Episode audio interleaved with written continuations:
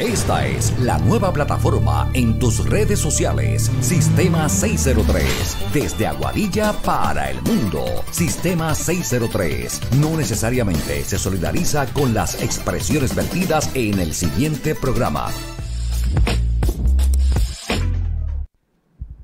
Sí, buenos días a toda la gente que nos está mirando y a toda la gente que nos escucha.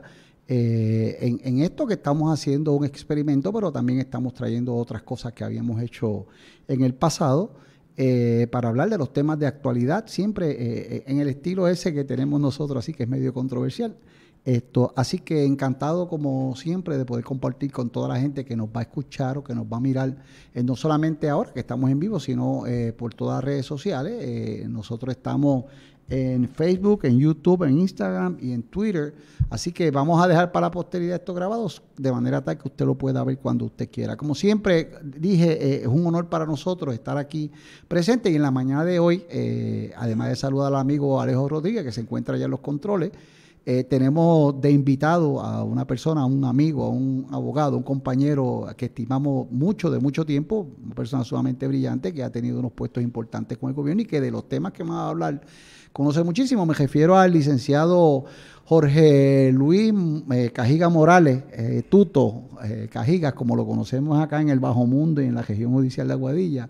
Es ingeniero, es tasador, árbitro y es abogado sobre todo. Así que Tuto, buenos días y encantado de recibirte aquí en la casa de Sistema 603. Muy buenos días, licenciado Pérez Villanueva, Pito, como cariñosamente te llamamos también. Es un placer para mí siempre compartir contigo y llevar pues los conocimientos que uno adquiere tanto por estudio como por experiencia a la comunidad en general, para todo aquello que pueda ser de beneficio para la comunidad, pues se vayan empapando, porque de eso se trata la vida, del conocimiento. Eso es lo que uno aplica, eso es lo que uno vive, y mientras más usted conozca de algo, pues más facilidad tiene para atender cualquier problema en esa área. Mira, para que la gente sepa por qué yo traigo un señor que se llama Tuto Cajiga, que es ingeniero, que es abogado, que es tasador, que es árbitro,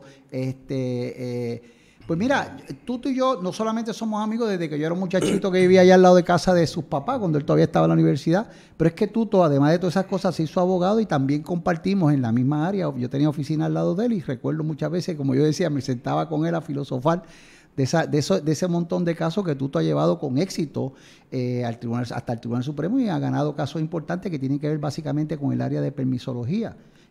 Recordando que es abogado, pero que además de eso es ingeniero. Primero que nada, él fue ingeniero y fue jefe de lo que en aquel entonces se llamaba ARPE.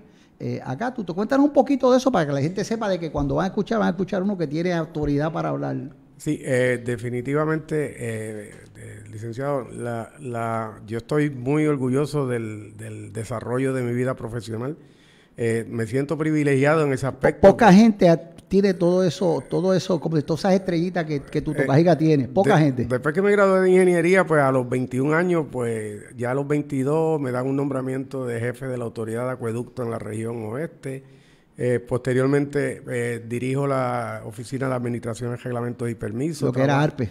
Trabajo como consultor con el gobierno en varias agencias, estudié leyes, me fui a Estados Unidos a estudiar una maestría en ingeniería.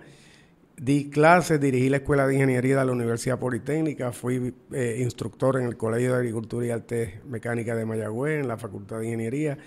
Y más que eso, pues he tenido por 40 años como ingeniero y por 30 años como abogado la oportunidad de tener una oficina de consultoría donde estoy atendiendo los problemas de la comunidad, muchos problemas de desarrollo, y eso me ha dado una experiencia que yo pues me siento orgulloso, respeto esa experiencia y trato de mantener esa calidad en mi servicio para pues lo que me quede, que el Señor Dios me conceda, pues poder desarrollar y beneficiar la gente a la misma vez que trabajo y vivo de esa actividad. De hecho, poca gente en Puerto Rico tiene los quilates profesionales y académicos que tiene el ingeniero y abogado Tuto Cajiga, ¿correcto? Pues fíjate, yo soy ingeniero, soy abogado, soy agrimensor, soy tasador, tengo la certificación de arbitraje del Tribunal Supremo de Puerto Rico, o sea que que he tenido con éxito la oportunidad de tener licenciaturas en todas esas profesiones. Que todas de un modo u otro se entrelazan de algún momento. Todas se entrelazan porque yo siempre me he enfocado en el desarrollo físico y espacial de lo que es el país. Y en el área legal, pues a pesar de que he practicado derecho civil y empecé como todo abogado que siempre empieza en derecho criminal, pero mi concentración por los años ha sido en el área de administrativo, en la cuestión de cuando las agencias actúan de forma arbitraria violando derechos de ciudadanos, pues ahí nosotros estamos, porque el mismo derecho que tiene un extranjero, una compañía extranjera a establecerse aquí, que se le den todos los permisos, pues se le debe garantizar a las empresas puertorriqueñas, y en eso es que nosotros nos hemos concentrado, hemos llevado casos al Supremo, hemos prevalecido en muchos de ellos. Se han hecho jurisprudencia en muchos de ellos también.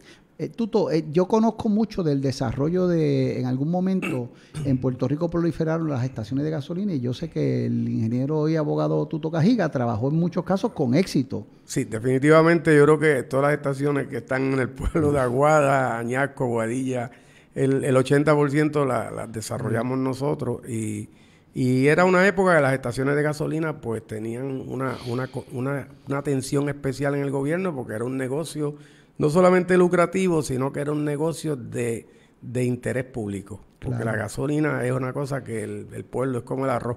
Sí. La gente todos los días echa gasolina. Y en la medida en que haya más estaciones, pues la oferta y la demanda deberían ejercer su poder para que mantengan un precio que sea razonable al bolsillo del consumidor. Es la cosa. El negocio de la gasolina en un momento se puso como un monopolio. Ajá. Y el gobierno intervino mucho en ese tipo de negocios. El gobierno mete la cuchara y nunca es para bienestar del consumidor, siempre va a bienestar de algunos bolsillos particulares. Eso a veces conseguimos funcionarios que no entienden el proceso y pues se prestan para legislar sin entender. Eso siempre nos ha pasado. El derecho poético que se inventan algunos locos que se encuentran en el camino. Siempre ha pasado en este país. Claro, hay gente que no estamos en el gobierno, como somos tú, otros abogados brillantes de la zona, personas inteligentes, personas que conocen el gobierno. Yo estaba en ese grupo también.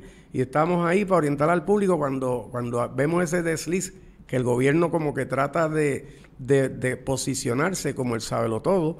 Y tenemos que orientar a la gente porque a veces tenemos que llevar a la gente a tomar decisiones en cuestiones electorales, que piensen un poquito más para elegir la gente que realmente da la oportunidad de pensar, no aquellos que vienen a imponer y a creer que lo que ellos dicen es lo único que existe. Se endiosan por los 4 años que le dan el trabajo, o tienen la plaza, o tienen o sacan los votos. Eso así. Pero mira, Tuto, en términos de eso del gobierno, yo siempre pienso que a veces hay mucho bloqueo, muchas piedras en la carretera, pero es porque al final del camino todos sabemos que llega un momento donde funciona el gobierno, que lo que están pidiendo es un bautismo. Bueno, yo te voy a conseguir ese permiso, pero tú me vas a bautizar.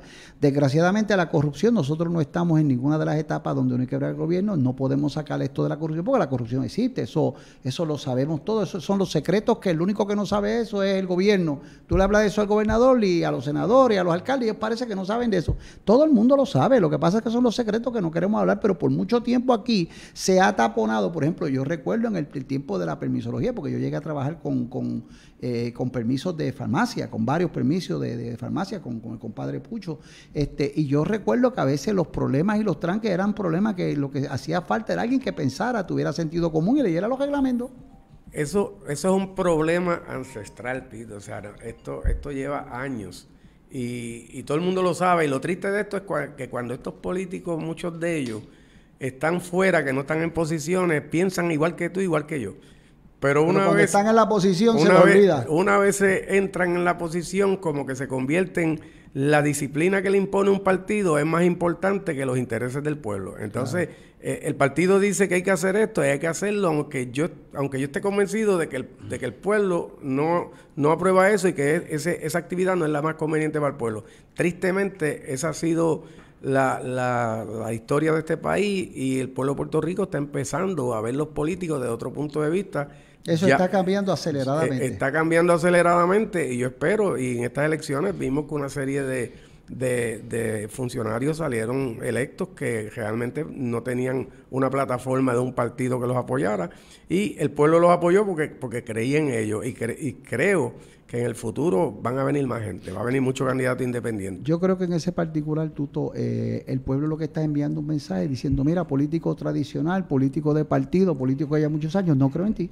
Ese es el mensaje que yo veo que está viniendo y que está acelerando y que provocará en algún momento, como ocurrió en esta ocasión, que un partido como el Movimiento Victoria Ciudadana, que no está ni bien definido y que yo he dicho muchas veces que es un partido de izquierda, aunque me han criticado, pero que tuvo 200 y pico mil votos. O sea, uno tiene que respetar eso porque tuvieron poder de convocatoria. Ahora, yo no creo que necesariamente toda esa gente que está y que votó por el Movimiento Victoria Ciudadana necesariamente es de la izquierda o participante de la independencia. Yo sí creo que lo que había era un voto de enojo, de molestia y en contra de lo que se llama el status quo. Y por eso fue que tanta gente, no solamente en ese partido, pero sino que independiente. O sea, hemos visto cosas en Puerto Rico que quizás 4 años atrás tú y yo nos sentaba y jamás podríamos pensar que eso podía ser posible. A pesar de que tú, como yo, llevamos años en ese análisis y diciendo la gente tiene que separarse de los partidos si es que queremos mejorar este país.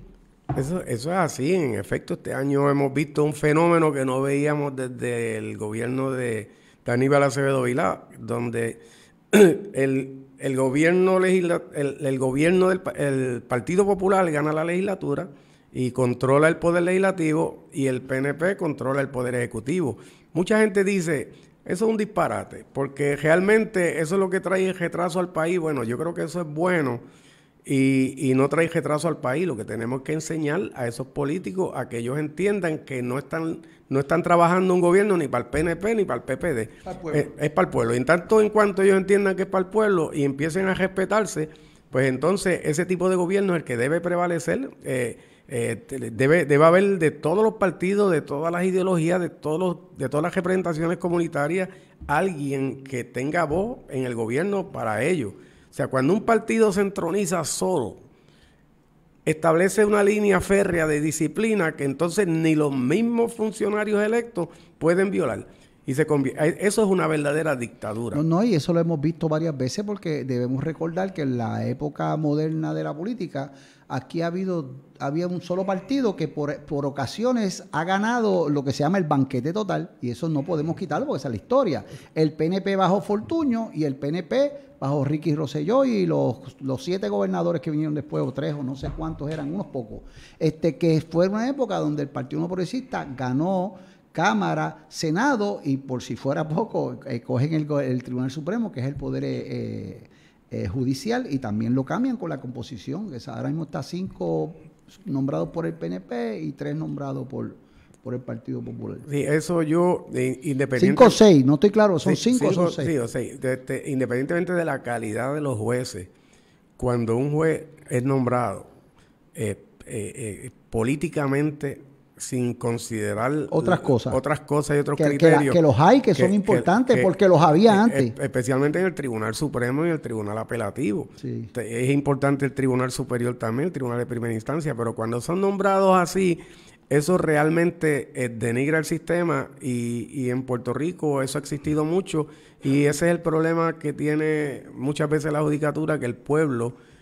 no quiere creer ni en los abogados ni en los jueces. Pierde la confianza porque es que se le ve la costura cuando usted tiene... Ahora mismo hay una guerra intensa en el Tribunal Supremo de Puerto Rico precisamente con eso, con los bandos que se acomodan. Y la gente no sabe, pero nosotros que somos abogados, que estamos leyendo interpretación, a veces dice, pero ven acá, ¿para dónde es que vamos? Este es el Tribunal Supremo de Puerto Rico y tienen una pelea chiquita allí entre rojos y azules que está afectando incluso a veces atender... cosas que son de interés público y que tienen que ver con la salud jurídica de un país y se están afectando. Eso es así. Y hay jueces, mire, yo he sido un crítico de los jueces y a veces, como yo postulo todos los días en tribunales, a veces hay jueces que me llaman, oye, tú no le bajas el guante a los jueces. Y yo, no es que yo no le baje el guante. Cuando hay jueces, bueno, yo le he dicho indistintamente de que tenga 1000 diferencias con el juez, porque los abogados que litigamos, pues a veces tenemos que confrontar una posición distinta y a veces el juez no nos cree la posición de nosotros y tenemos que argumentar. Pero eso es parte del trabajo que tenemos que hacer los abogados. ¿Qué es lo único que el abogado quiere? Que tenga un juez que sea consciente, que lea, que ya los jueces no quieren leer, y que cuando haga su decisión, haga la decisión y haga la injusticia a su mejor entender. Y si uno no le gusta, pues vamos para el apelativo, vamos para el Supremo, que es lo que te ha pasado a ti, lo que me ha pasado pasado a mí, porque somos los que sobrevivimos litigando cosas que nadie quiere atender, que nadie quiere tocar y que nadie se atreve a poner el cascabel al gato. Y eso sí es parte de la función, creo yo, que tiene un abogado cuando hace la defensa de los intereses de alguien. Eso es así, licenciado. Y nosotros tenemos que hacer algo. O sea, ha habido jueces nombrados por, yo te diría, por gobernantes que quizás el gobernante los escogió porque eran del mismo partido, pero han salido muy buenos. O sea, no, es porque lo que pasa, Tuto, mira, una cosa que la gente no sabe. Yo recuerdo cuando todo el mundo tenía que colegiarse en el colegio de abogados, cuando era obligatorio. Una de las cosas que había en el colegio, que había una comisión, pues yo participé en ella varias veces, que era de nombramientos judiciales. Y ya fuera un juez para el Tribunal Supremo, para el apelativo o para primera instancia, que son los jueces aquí municipales, distritos, que ahora son todos primera instancia y superior. Y nosotros en la comisión se hacían investigaciones. Y por ejemplo, si a mí me tocaba evaluar un juez de Aguadilla, yo pues lo primero que hacía, llamaba a Tuto Cajiga, que es de Aguadilla. Oye, Tuto, cuéntame de este abogado, cómo es su temperamento jurídico. Porque el problema es que después que usted le pone una toga allí, se lo tiene que chupar los 12 o 15 años que le toque su nombramiento. Exacto. Entonces usted quiere por una persona, no solamente que sea juiciosa, porque ese es su trabajo, hacer juicio, pero que tenga la nobleza de tener la humanidad de un juez que preside una sala y que llega gente allí que no tiene recursos, que no tiene abogados, llegan abogados con 1000 problemas. Y esa parte a veces se nos olvida, que no es solamente hacer la justicia porque el derecho dice, mire, la justicia se hace de esta manera, es también hacerlo con el decoro y la delicadeza que tiene, que usted tiene todo el poder en su mano, porque el juez tiene poder, no solamente el poder que tiene, es que el juez tiene poder de decirle al alguacil, hágase cargo el señor Pérez Villanueva, guárdeme un jatito allá atrás en la nevera que tenemos allá atrás. Eso es un poder grande. O sea, según el médico decide muchas veces sobre la vida y la muerte de una persona, cuando tiene que tomar decisión profesional, el juez le pasa lo mismo por injusticia. Y entonces uno que no espera es que se haga una justicia que sea relativa, y que si el juez no falla a favor mío, que yo tenga la oportunidad de ir a un tribunal apelativo, como te ha pasado a ti. ¿Cuántas veces tú has tenido que ir y llevar el caso hasta el Tribunal Supremo? Y al final del camino te han dado la razón, pero el proceso, el gasto, el tiempo, o sea, siempre es en contra del ciudadano, que a veces dice, ¿por qué mi caso no termina? Pues mira, desgraciadamente los abogados no tenemos cero discreción. Si el juez no trabaja y no trabaja rápido, los abogados tenemos muy poca discreción, porque no podemos decirle al juez que cuándo es que tiene que hacer su trabajo. Eso es así. Hay innumerables jueces muy buenos. Claro. Aunque uno difiera de ellos toda la vida. Aunque uno difiera de ellos, hay otros jueces que como que el poder de la judicatura los separa de la ciudadanía. Yo recuerdo una frase bien elocuente, bien bonita, creo que era del juez Raúl Serrano Geilse, el juez del Tribunal Supremo, que decía, los jueces no podemos ser tan tontos para creer cosas que el resto del pueblo no cree. O sea, nosotros somos seres humanos, estamos viendo la realidad. Entonces, nosotros los abogados tenemos ese sexto sentido, vamos a ponerlo así, que a veces los jueces no se dan cuenta. Y no solamente los abogados, el ciudadano. Sí, señor. A veces un juez actúa de una forma tan y tan afectada, como yo digo, porque puede venir un día que tuvo un problema. Claro, porque es humano. Es humano, y puede venir otro día a atender una sala donde no viene emocionalmente preparado, y eso me pasa a mí, te pasa a ti, nos pasa a todos.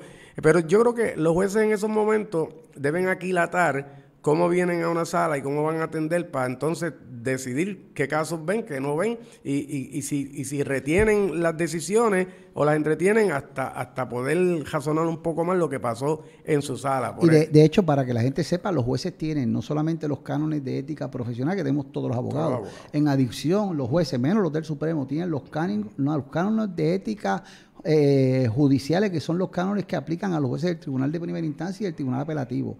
El Tribunal Supremo no, porque el Tribunal Supremo está exento de todos los cánones de ética. La única manera que usted puede sacar a un juez del Tribunal Supremo es formulándole cargo en un procedimiento que se llama residenciamiento, que es como lo mismo que harían, que se iba a hacer con Ricardo Rosselló, lo mismo que se hizo en Estados Unidos con Clinton, que se iba a hacer con Trump inicialmente.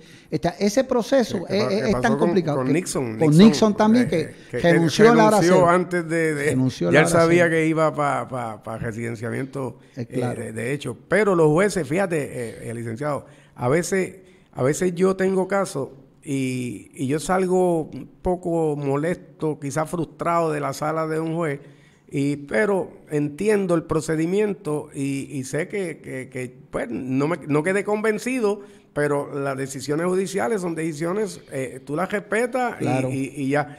Pero lo triste es que el ciudadano ese no se queda, no es como yo, que logra sobrepasar ese mal rato. Claro, porque sabe que es parte del juego que nosotros tenemos, que se llama el derecho, la litigación. Entonces, a veces el ciudadano llega a tu oficina y te empieza a hablar del juez particular, te empieza a hacer comentarios. Esos comentarios en mi oficina, pues yo los aplaco y los resuelvo. Pero malo cuando esos comentarios van a la calle.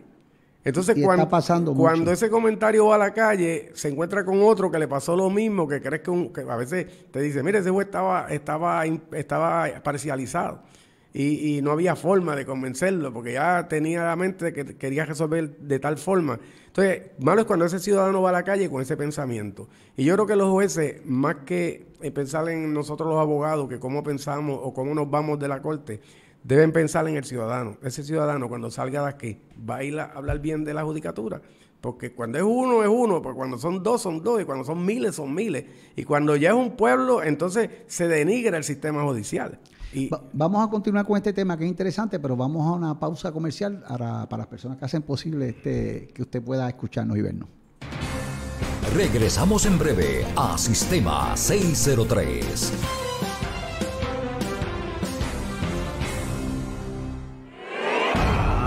Pérez. Herencias, demandas, custodia, pensiones alimentarias, casos de familia, armas de fuego, casos civiles, criminales y ahora atendemos federales. Llámate a Pérez. Para todos tus asuntos legales. No todos los plásticos son malos, pero muchos son innecesarios. Por ejemplo, se estima que en Puerto Rico se utilizan unos 1.100 millones de sorbetos anualmente. Pero estos son solo una parte de la fuente principal de plásticos de un solo uso, que llegan a los océanos en donde demoran cientos de años en degradarse y afectan la vida marina. Rechaza los plásticos de un solo uso. Aprende a vivir sin ellos. ¿Qué se siente cuando una mujer está sufriendo de un ataque al corazón? Puede sentirse como una tonelada de peso en el pecho. También podría sentir apretones, presión o incomodidad. No invente excusas para estos síntomas. Haga la llamada al 911. También podría sentir que le falta el aire, así que no invente una excusa. Haga la llamada. ¿Sabía que sentir náuseas también puede señalar que está sufriendo un ataque al corazón? Llame al 911. Sudar frío es otra señal. No ponga excusas como la menopausia. Haga la llamada. Sentir fatiga fuera de lo normal es otra señal. Llame al 911. Mareo o aturdimiento repentino también puede ser síntoma de un ataque al corazón. Llame al 911. Dolor en la espalda fuera de lo normal, en el cuello, la mandíbula, uno o ambos brazos, o aún dolor en la parte alta del estómago son síntomas de un ataque al corazón. Haga la llamada al 911 inmediatamente. Para saber más, visita womenshealth.gov/corazonsaludable. De regreso a Sistema 603. Alejo, nuevamente estamos aquí. Si nos dejan a mí, a Tuto, hablar de lo que es el sistema judicial, necesitamos como 14 programas.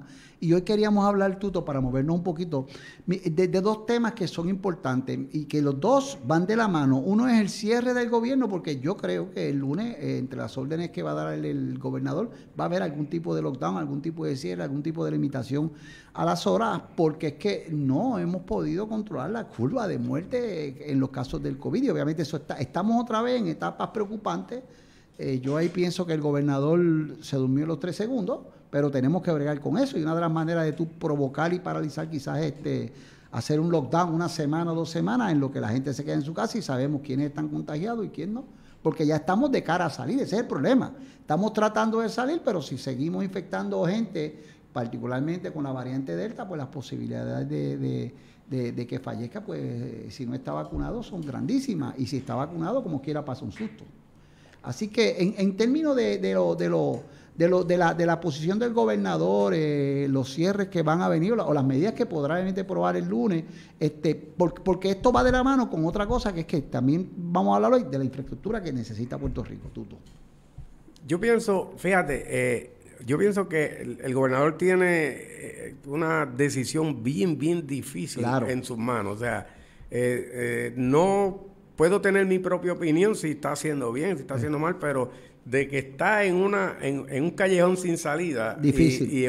Y mientras más tiempo le pasa, más se le está complicando la cosa. Es la cosa. Entonces, las decisiones del gobernador, el problema que tiene es que nosotros podemos tomar decisiones de salud, podemos tomar decisiones médicas, podemos tomar decisiones de toda índole, pero la que tome el gobernador afecta no solamente la salud, la economía, afecta a la economía, que está alicaída y que está trasquilada hace rato. Es la cosa. Entonces, una economía como está Puerto Rico, y ahorita vamos a hablar de eso mismo, de la infraestructura, cómo la cosa se le está complicando al gobierno de Puerto Rico en ese aspecto, pues el gobernador tiene la decisión salomónica en sus manos. O sea, tiene que cortar el nene por la mitad para que la gente entienda. Para que la gente entienda, pues cuando tú le dices voy a cortar el nene, te voy a dar la mitad a ti, la mitad al otro, pues entonces todo el mundo empieza, no lo corte, vamos a decir lo que tú quieres y hacemos. Sí. Pero finalmente el gobierno tiene que tomar una decisión en el aspecto de salud primordialmente. O sea, la vida es por encima de todo, la vida es prioridad. Tiene que ver eso como prioridad y luego, pues yo sé que el gobernador tiene que considerar unos aspectos económicos. Y al considerar aspectos económicos, pues el gobernador tiene que entrar a dilucidar qué empresas y qué actividades pueden generar más crisis y cuáles se pueden controlar. Por ejemplo, yo sé que los restaurantes y los centros comerciales pues son los focos más propicios para reunir gente. Claro, y está ocurriendo porque la gente está ávida, porque tanto tiempo encerrado, pues la gente quiere sentarse en un restaurante, sí, comerse algo, relajarse un poco. Relajarse un poco, eso es cierto. Y la gente quiere ir a los moles, quiere ir a las tiendas. Yo entiendo que esa parte, el gobierno va a tener que tomar decisiones drásticas y se van a afectar los negocios de ese tipo de actividad. Pero hay otro tipo de actividad que es más liviana, que permite más controles. Por ejemplo, yo no veo por qué el gobierno tiene que cerrar una hormigonera donde los empleados que manejan los camiones van solamente uno en un camión. Sí. No están todo el día ahí. No entran y salen. No hay contacto, entran y salen y están casi todos operando en el exterior. O sea, pues yo entiendo que cuando se cerraron las hormigoneras en este país, eso fue una crisis. O sea, claro, se hizo un boquete y realmente ese tipo de negocios no se debe controlar. Pero mira, más aún porque yo recordarás que cuando empieza esta pandemia yo llevé un caso que inclusive terminamos en el apelativo que tenía que ver con eso. Y una de las cosas que yo decía, entre que ese caso no lo llevé, porque no había el quórum, no conseguí la gente para llevar el caso, era con el comerciante pequeño. Mientras el comerciante pequeño, nuestro amigo Elvin, el Mulera 15, no podía abrir, Walmart vendiendo matres y vendiendo neveras y eso, vendiendo estufas. Y eso son cosas injustas. Mientras el pequeño de la casa no podía venir, me salía abierto vendiendo jopo y todo. Y eso son las cosas injustas de la justicia. Cuando realmente debe ser a la inversa. O sea, claro, el comerciante pequeño no crea aglomeraciones como las grandes empresas norteamericanas, como Walmart. Que se saltaron de dinero. Sí, que cogen el dinero e incluso no dejan ese dinero aquí, se lo llevan. Se va para allá. Aquí dura dos días. Aquí lo que dejan es un 5 a 10% en sueldo, salarios de lo que producen. Sí, entonces, ¿qué pasa? Ni siquiera pagan contribuciones en este país. O sea, cuando digo no pagan, es que lo que pagan es una miseria, porque es el remanente de lo que pueden sobrarle de lo que pagan allá en Estados Unidos. Y el gobierno de Puerto Rico sabe que ellos tienen su manera de hacerlo. Por ejemplo, compran los productos que ellos mismos traen a overprice, por ejemplo, a Singapur, que no pagan impuestos. Entonces, el producto que costó 20 chavos, cuando llega a Puerto Rico costó $2, lo vendes en $2.50, te ganaste 50. Pagas el overhead, pagas los empleados y te ganaste 3 chavos. No, y ahí es que el gobierno va a pagar, no del $1.50 que se ganó en Singapur, es aquí de los 3 chavos que te ganan. Incluso en la pandemia anterior, en el cierre, en el lockdown anterior, yo vi que hasta los muchachos que cortaban la grama, los que hacían landscaping, estaban impedidos de hacerlo. Yo digo, hello, ¿qué pasa? Una empresa que hace landscaping... Eso lo hace solo la persona, a menos que vaya con un hijo, con alguien. Puede ir quizás un ayudante, un hijo, se le puede poner controles, pero están en el exterior. Y esa gente son necesarios. O sea, tú no, yo vi gente que me dieron querella de que la policía los había hasta amonestado y denunciado. Eso, hormigonera, landscaping, al igual que... El cierre de las playas yo siempre estuve en contra, porque lo único que tiene que estar es, mire, no pueden aglomerar. Si usted viene con 4 que son su familia, no hay problema, pero no tenga 30 personas. Definitivo. Porque la playa sabemos que es naturalmente, es medicina para el cuerpo. El sol, la arena, el calor, es medicina. Y decía, esto no tiene sentido, que un virus vuele por la playa con esa pelota de calor que hay y uno estornude y a las 3 millas. Eso no tenía sentido y nosotros planteábamos que sin evidencia... Sin data científica, estaban disparando a lo loco, y es la realidad. Incluso las marinas. Que se cerraron. O sea, como si tú tienes un bote y tú quieres salir con tu familia un domingo, tú no tienes contacto ninguno en el lanzamiento del bote en la rampa. Y la familia va contigo. Y la familia va contigo. O sea, ¿por qué hay intervención en ese aspecto? Y tú puedes poner, mira, que no quieren mucha gente en la playa, pues que tenga un bote que no pueda anclar a menos de 50, 100 pies de, claro, de la playa. Y si hay aglomeración, que la policía intervenga y le diga, tienen 10 minutos para que desaparezcan o los voy a multar. Es la cosa, a veces había un bote solo a 20 pies de la orilla, con la familia en la playa, con qué sé yo, bulle, combate, o el pico de piedra, o el crash boat, y la policía le intervenía, o sea, sabiendo que no había ningún peligro de COVID. Si hay algún peligro de contagio, de contaminación, que hay 20 botes anclados juntos y hay 200 personas, ahí sí que hay que intervenir. Claro. Pero el criterio debe ser controlado a las fuerzas policiales también, para que aprendan a discernir qué cosa crea. Es que el problema que tenemos es que la policía de Puerto Rico, pues mira, aquí sabemos que en Puerto Rico se delinque y que la policía no es muy efectiva atendiendo y resolviendo los delitos. Eso no lo dice Pere Villanueva, eso. Aquí tenemos un departamento de justicia que es loco buscando uno con 4 cigarrillas de marihuana, lo quieren meter 20 años a la cárcel, pero al malo de verdad no lo cogen nunca, no lo consiguen. Porque también estamos en un sistema que se convirtió en un sistema abusivo de estadística, y el jefe de los fiscales quiere tener estadística de la gente que mete presa. No le importa que usted se lleve un bolígrafo en la escuela, si le puede meter 10 años lo hace, y eso es injusto, y esa queja la tenemos los abogados que peleamos, y en todas las jurisdicciones son distintas, porque depende, ya el fiscal no tiene discreción ninguna, ahora toda la discreción siempre de jefe de los fiscales, y eso es un problema, porque el fiscal no puede decir, mira, tengo este caso, no quiero verlo, tengo aquí, podemos hacer esto. Pues no, te vas a los jefes de la fiscalía, por ejemplo, pasa en Mayagüez, pasa acá en Aguadilla, y lo que quieren es, bueno, allí en Aguadilla te dicen, pues por lo imputado, o sea, vamos a transar por lo imputado. Sí. ¿Y qué gana mi cliente que no hace que el Estado pase trabajo o que tiene un caso malo?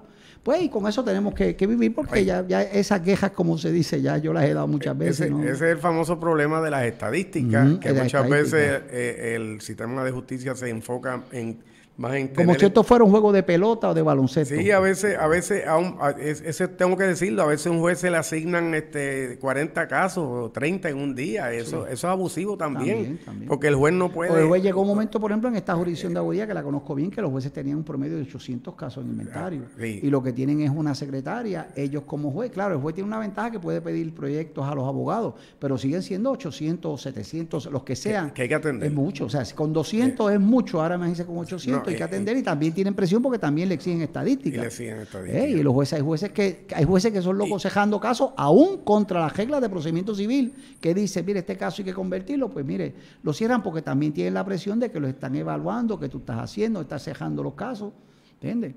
Así sí, que eso es una situación. Pero como volviendo a la cuestión del cierre, el gobierno tiene que discernir qué actividades económicas son focos de posible contaminación y cuáles no. O sea, no puede ser indiscriminadamente, mira, un lockdown para todo el mundo. Sí. No puede operar así. Yo entiendo que los teatros, los shopping centers, las tiendas grandes que se meten un montón de gente, hay que imponerle unas condiciones y unos controles. O sea, no puede operar un lockdown y unos controles de las tiendas Walmart no pueden ser igual que la molería La 15. Claro. No, y ni puede ser igual que el colmadito de la esquina. Claro.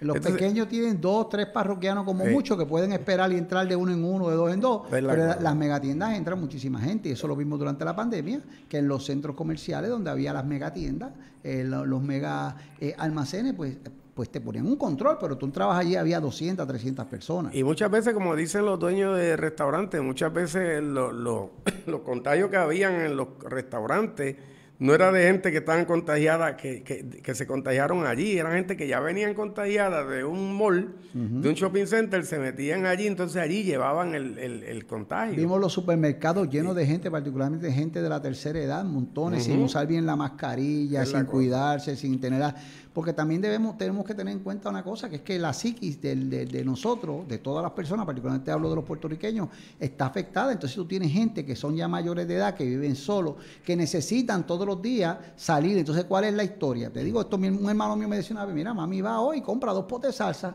Porque, y no trae el ajo, porque mañana va a ir a comprar el ajo, porque ya no tiene nada que hacer y está todos los días buscando, déjame prender el cajo y voy al supermercado, y la mañana se le va en buscar los potes de salsa, porque es que tiene que ocuparse. Y un detalle importante, o sea, yo tuve la oportunidad de estar activo y con salud durante toda esa pandemia, ese lockdown cuando estuvo la gobernadora Wanda Vázquez.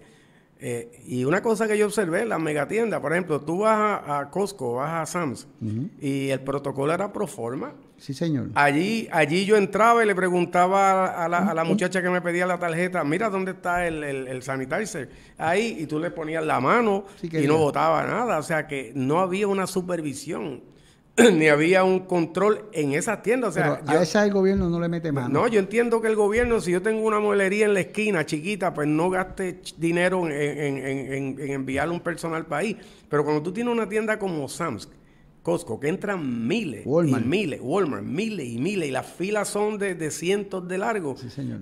El Departamento de Salud debería tener una persona supervisando que ese protocolo de ingresar y de conteo de gente de la tienda y de que tuvieran los materiales estuviera activo, porque las maquinitas esas de Sam's y de Costco no botaban el líquido, no estaban al día de sanitizer ese, y muchas veces cogían con un pote que es antihigiénico, la persona disparándote en la mano y pero tú ni sí, señor. Sí, eso es antihigiénico, eso debe ser una maquinaria que tú pongas la mano, automática. Te dé temperatura, automático te la tire en ese tipo de negocio. Que las hay, lo que pasa es que tú vas ahora y hay muchas que están vacías, te con la temperatura, pero está vacía. No, pero, espere, en mi oficina yo tengo la máquina automática, o sea, tengo los potecitos allí para los empleados, para cada uno de ellos, pero yo tengo la máquina automática, tú metes la mano y te da la temperatura y dispara el líquido, y siempre están cargadas. Sí, sí. Y líquido para los zapatos. Y eso es para salvar no solamente al que viene, sino a los que están. Exacto. Y yo lo que tengo en una oficina que entra 1 o 2 personas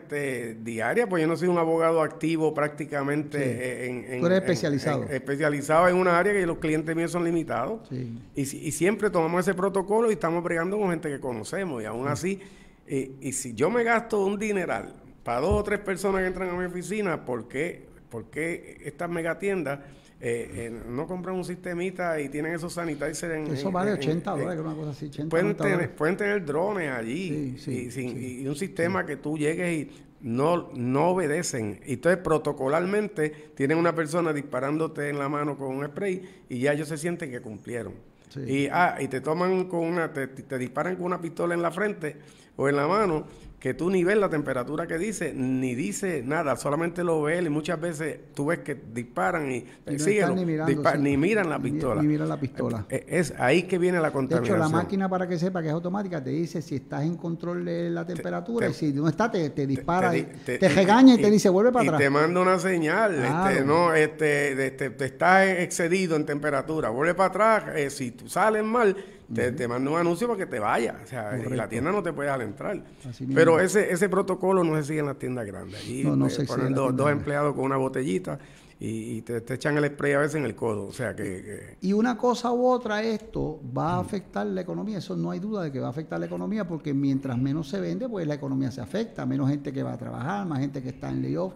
Y nosotros estamos en una posición donde estamos tratando de arrancar económicamente, porque este país no solamente está quebrado, es que estamos bien quebrados.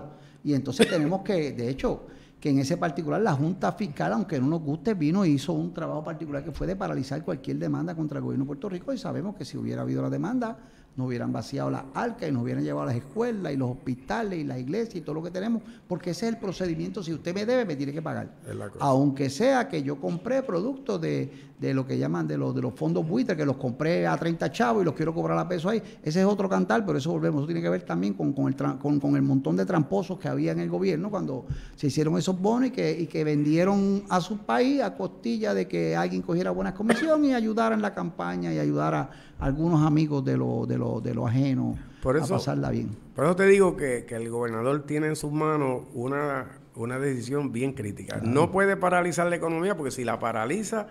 Nosotros estamos tratando de volar y no acabamos de volar. Lo acaba de destruir, y su gobierno va a sentir el efecto en las elecciones. Y aparte de eso, o sea, si destruye la economía de Puerto Rico en un lockdown total, esto yo no sé de dónde vamos a parar, porque ya se acabaron los incentivos federales. Hay más de 1.800 negocios que durante el proceso de la pandemia han cerrado en Puerto Rico. Y es verdad que ha habido otros nuevos que la gente se queda afuera y entonces abre el cajito de hot dog, el cajito, el food truck. Sí, mira, eso es verdad que ha habido mucho y qué bueno por eso, porque nos estamos tratando de reinventar, pero ciertamente 1.800 negocios que cerraron, sacaron un montón de gente a la calle. Entonces después las ayudas que son tan importantes y buenas, pues nos dejaron sin gente para trabajar en la industria de la construcción, en la industria gastronómica. No hay gente, desgraciadamente, para trabajar. Pero eso lo traigo porque conforme a eso aquí tenemos otro problema. Y es que la infraestructura de Puerto Rico, que está muy lastimada por un montón de eventos que han pasado, el último de ellos la pandemia, pero antes de eso los terremotos, antes de eso el huracán María, nosotros somos un foco de que todos los años va a venir algún viento fuerte, alguna agua y nos va a crear problemas, porque mínimo hay inundaciones, se dañan las represas y el sistema eléctrico se cae. Entonces el gobierno federal, que es el otro tema que queremos atender, ha dicho, hay un dinero disponible para que ustedes arreglen en parte el safrito. Y cuando yo sumo un gesto, digo, aquí hay dinero para hacer un montón de cosas, Tuto. Sí.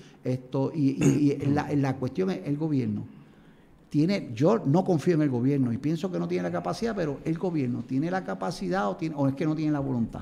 La crisis de Puerto Rico en la infraestructura ya venía agudizándose antes del huracán María. Claro, de hecho ya estaban en quiebra. La situación de Puerto Rico era mega crítica. Yo, que he viajado por los países latinoamericanos, especialmente la República Dominicana, que yo veía a la República Dominicana tan atrasada con respecto a Puerto Rico. Nos pasó por el lado. Ahora mismo... Dese un viaje y mire esas carreteras. No, ahora mismo tú vas a la República Dominicana y saliendo de la capital llegas a Punta Cana, a la otra punta del lado, en 2 horas y media, 2 horas y cuarto. Una distancia que es 2 veces aquí a San Juan. Que antes era como 4, casi 5 horas. Yo llegué a coger el motor. 5 a 6 horas que se cogían en automóvil en carreteras malas.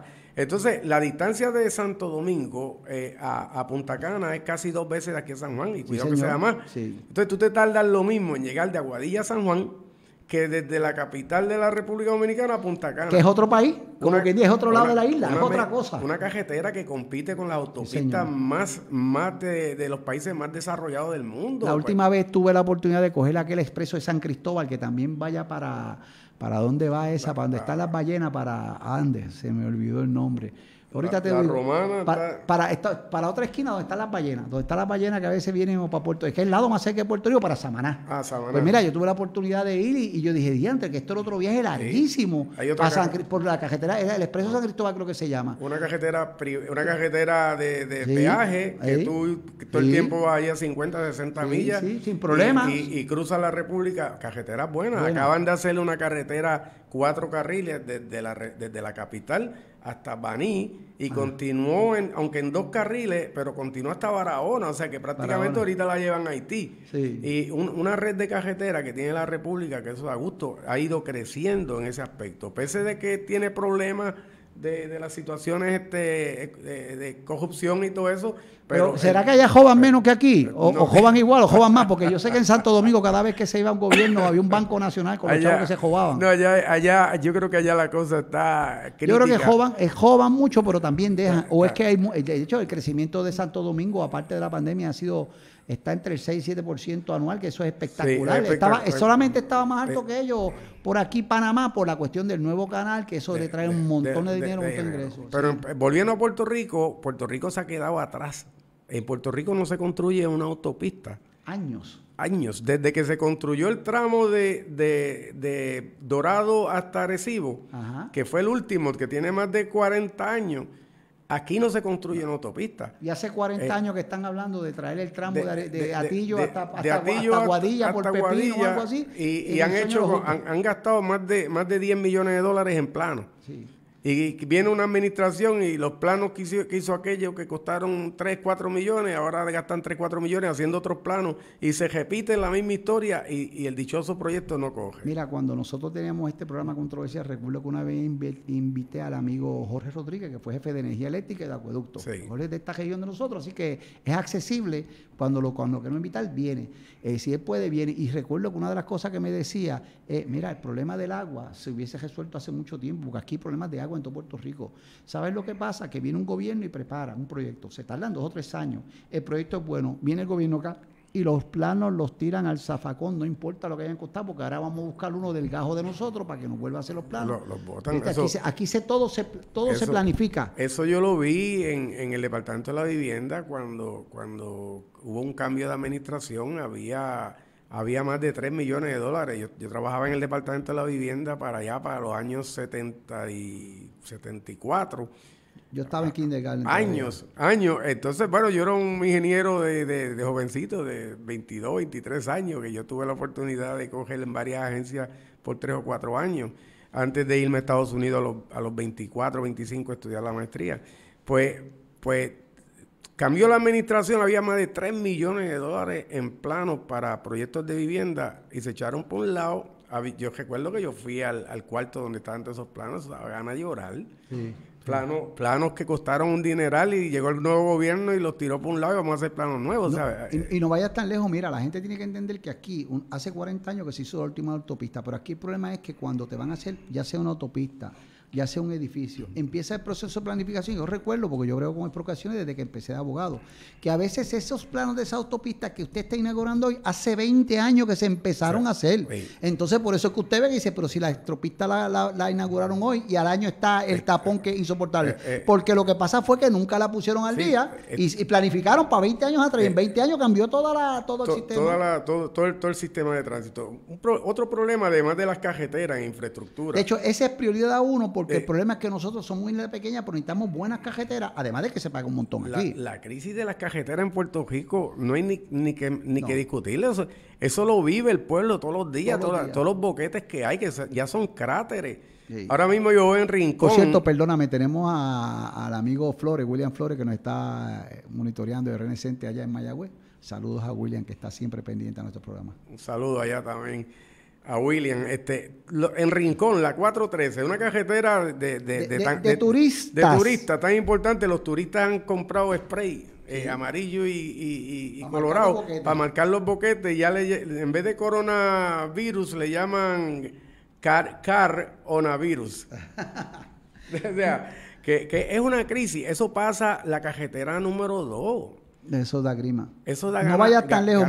Recuerdo que el alcalde de Hormiguero, Pedrito García, en algún momento, cuando yo presidía la Cámara de Comercio del Oeste, hablábamos y me decía, mira, yo saco presupuesto, él tiene la suerte que tiene una buena tajada del mall de Mayagüez Mall, que particularmente Walmart le paga, hay un par de tiendas que le pagan de ese lado, y pues tiene un presupuesto bueno y él dice, mira Pérez, yo tengo que coger la carretera número 2 desde que de aquí del mall hasta tal sitio, hasta casi pasando San Germán, yo la limpio, ¿por qué? Porque esa es la carretera de nosotros, la gente ve. Una cosa tan sencilla, yo recuerdo que la entrada del Maní, que hablaba mucho con Alejo ese, en algún momento lo quería adoptar para la India de Mayagüez, no se con la velocidad o con el tiempo que hay que hacer para mantener eso limpio es lo mínimo. Porque cuando no tiene limpio, no se ve la luz. Hay choque, hay accidentes, hay robo, un montón de cosas. No, los alcaldes tienen que encargarse hasta de las carreteras estatales. En estos días tuve la oportunidad de visitar con el director ejecutivo de la Autoridad de Carretera, el ingeniero González, los derrumbes que hay en la zona central de Puerto Rico. Eso, si tú te tiras en el área de La María, Añasco, Cerro Gordo, Moca, San Sebastián, Maricao, las carreteras, a veces tú vas, pero son incalculables la cantidad de carreteras que tú tienes un espacio de 9 pies para pasar con tu automóvil. Uh-huh. y al lado izquierdo lo que hay es un derrumbe de la mitad de la carretera y le ponen unas vallas. Y eso viene desde el huracán María, sí, licenciado. Yo digo, ya eso fue, María fue en el 2017. Ya. Aquí el problema es que llega dinero, pero aparentemente el dinero, es que yo sé qué es lo que pasa. El dinero se reparte mal, se divide mal, se roba mucho y al final del camino lo que llega es una suma ínfima que no da para arreglar eso. Te voy a decir algo con respecto a eso. Mira, cuando a Puerto Rico, después de María, se le asignaron un faldo de millones de dólares, billones, no millones, billones. Vamos a ponerlo. Y cada municipio, yo te puedo decir que el municipio de Aguada tiene aprobado un montón de millones de dólares, Mayagüez tiene un montón de millones de dólares, Añasco tiene un montón de millones de dólares, Aguadilla, Moca. Pero ¿cuál es el problema? Que cuando ocurre eso, el presidente es Trump. Y Trump no confiaba. No era muy amigo de los boricuas. Entonces Trump asigna los fondos a FEMA. Mira, y le dice... Takes one to find another one. Sí. Y Trump decía, ya se jodan hasta el capillo. Y cuando viene de ese señor, yo digo, yo le creo porque de eso sí él sabe, de trampa y de jodas. No, entonces Trump pone el dinero y está disponible. El Tesoro de Estados Unidos lo pone a disposición del pueblo, pero los controles que ponen no permiten que ese dinero coja. Entonces, todavía estaba Ricardo Rosselló en el gobierno y hubo una crisis y Ricardo Rosselló pues, le propuso al presidente que se estableciera una agencia que hoy dirige el licenciado, el ingeniero Lavoy, que antes tenía la posición de Cidre, y está dirigiendo. Yo conozco esa agencia como Coltre. Entonces, es como un sedazo. Ese sedazo pertenece al gobierno de Puerto Rico, FEMA brega con ellos y ellos bregan con los municipios. Entonces, por ejemplo, te coge el municipio cógete el municipio de Las Marías, que pudiera tener algunos 30, 40 millones de dólares en FEMA disponibles para las crisis que pasaron allí desde FEMA, no le han llegado esos fondos. Y que tiene problemas serios en su carretera. Y tiene problemas serios. Entonces, esos fondos, ellos están obligados ya, pero esos fondos... Coltre tiene que manejar cómo se le entregan al municipio, porque hay desconfianza. Ante esos fondos iban directo. Nadie confía en nadie. Nadie. Todo el mundo está mirando quién es el que va a meter la mano para robar, porque sabemos que alguien va a robar. Eso nunca está en tela de juicio. Alguien va a robar en algún sitio. Entonces FEMA le exige a Coltre que para los diseños tiene que hacer subasta, que para las construcciones tiene que hacer subasta, y los controles que imponen muchas veces estos municipios no pueden atenderlos inmediatamente. Al día de hoy, yo te puedo decir que hay más de 35,000 millones de dólares que no han logrado llegar a los municipios por la burocracia. Están ahí, no lo sé. Están ahí. Y yo sé que los alcaldes están bregando para que le desembolsen. Es que hay una guerra también porque el gobierno central, el problema es que el gobierno central quiere manejar también. El alcalde quiere manejar su presupuesto y obviamente si lo maneja el alcalde, ¿quién va a coger el proyecto de construcción? Los amigos del alcalde. Pero si es el gobierno, entonces los amigos son los del gobernador, los de la gente que tiene poder. Eso es un problema que tenemos en Puerto Rico y precisamente por eso la desconfianza. Tuto, llegamos al final del programa. Es un programa que tenemos que lea esto. Ok, es un programa que estamos empezando. Con Tuto tenemos muchísimos temas que podemos discutir y que obviamente los vamos a invitar en el futuro. Recuerden que este programa hoy, que es una edición especial de Controversial, y nosotros estamos transmitiendo por Facebook Live, por YouTube, por Instagram y por Twitter. También nos puede escuchar a través de Spotify, de Apple Podcasts y de Google Podcast. Así que el amigo Alejo, que está haciendo el control, uno de los dueños del Sistema 603, está trabajando para que nosotros estemos por toda la vida de Puerto Rico y por el mundo para el que nos quiera escuchar. No me despido antes sin primero dar las gracias al compañero Jorge Tuto Cajiga, amigo y abogado y árbitro y tasador y cuánta cosa. Ingeniero, la parte más importante, por tanto conocimiento que viene a compartir con nosotros. Tuto, agradecido por el tiempo y sabe que vamos a contar contigo en este nuevo proyecto. Muchas gracias por invitarme. Que te levantes temprano los sábados. Muchas gracias por invitarme y dentro de la actividad que hemos discutido hoy, pues se quedan dos cosas importantes, que es los acueductos y los alcantarillados, que tienen 1000 años de viejo. 1000 años. Y por eso es que tenemos los problemas que tenemos. Y que esos están reventando y próximamente veremos más crisis, pero eso lo discutimos en otra ocasión. Y muchas gracias por invitarme, sabes que estamos a la orden y pues me gusta este tipo de programa porque orienta al público y la gente aprende. Aprendemos nosotros porque tenemos que estudiar para venir aquí los temas y conocer la data y aprende el público porque se orienta y ya sabe cómo actuar en el futuro, en futuras cosas que tenga que ver con su futuro. Bueno, amigos y amigas que nos escucharon y que nos vieron a través de las redes sociales, le agradecemos su concurrencia aquí para nosotros. Ya saben que estamos en todas las plataformas, en Facebook Live, en YouTube, en Instagram, en Twitter. Aquí, de hecho, se queda grabado el programa también en Sistema 603. También nos puede escuchar por Spotify, Apple Podcasts y Google Podcasts. Sin nada más, le damos las gracias por estar con nosotros. Hasta la próxima. Muchas gracias.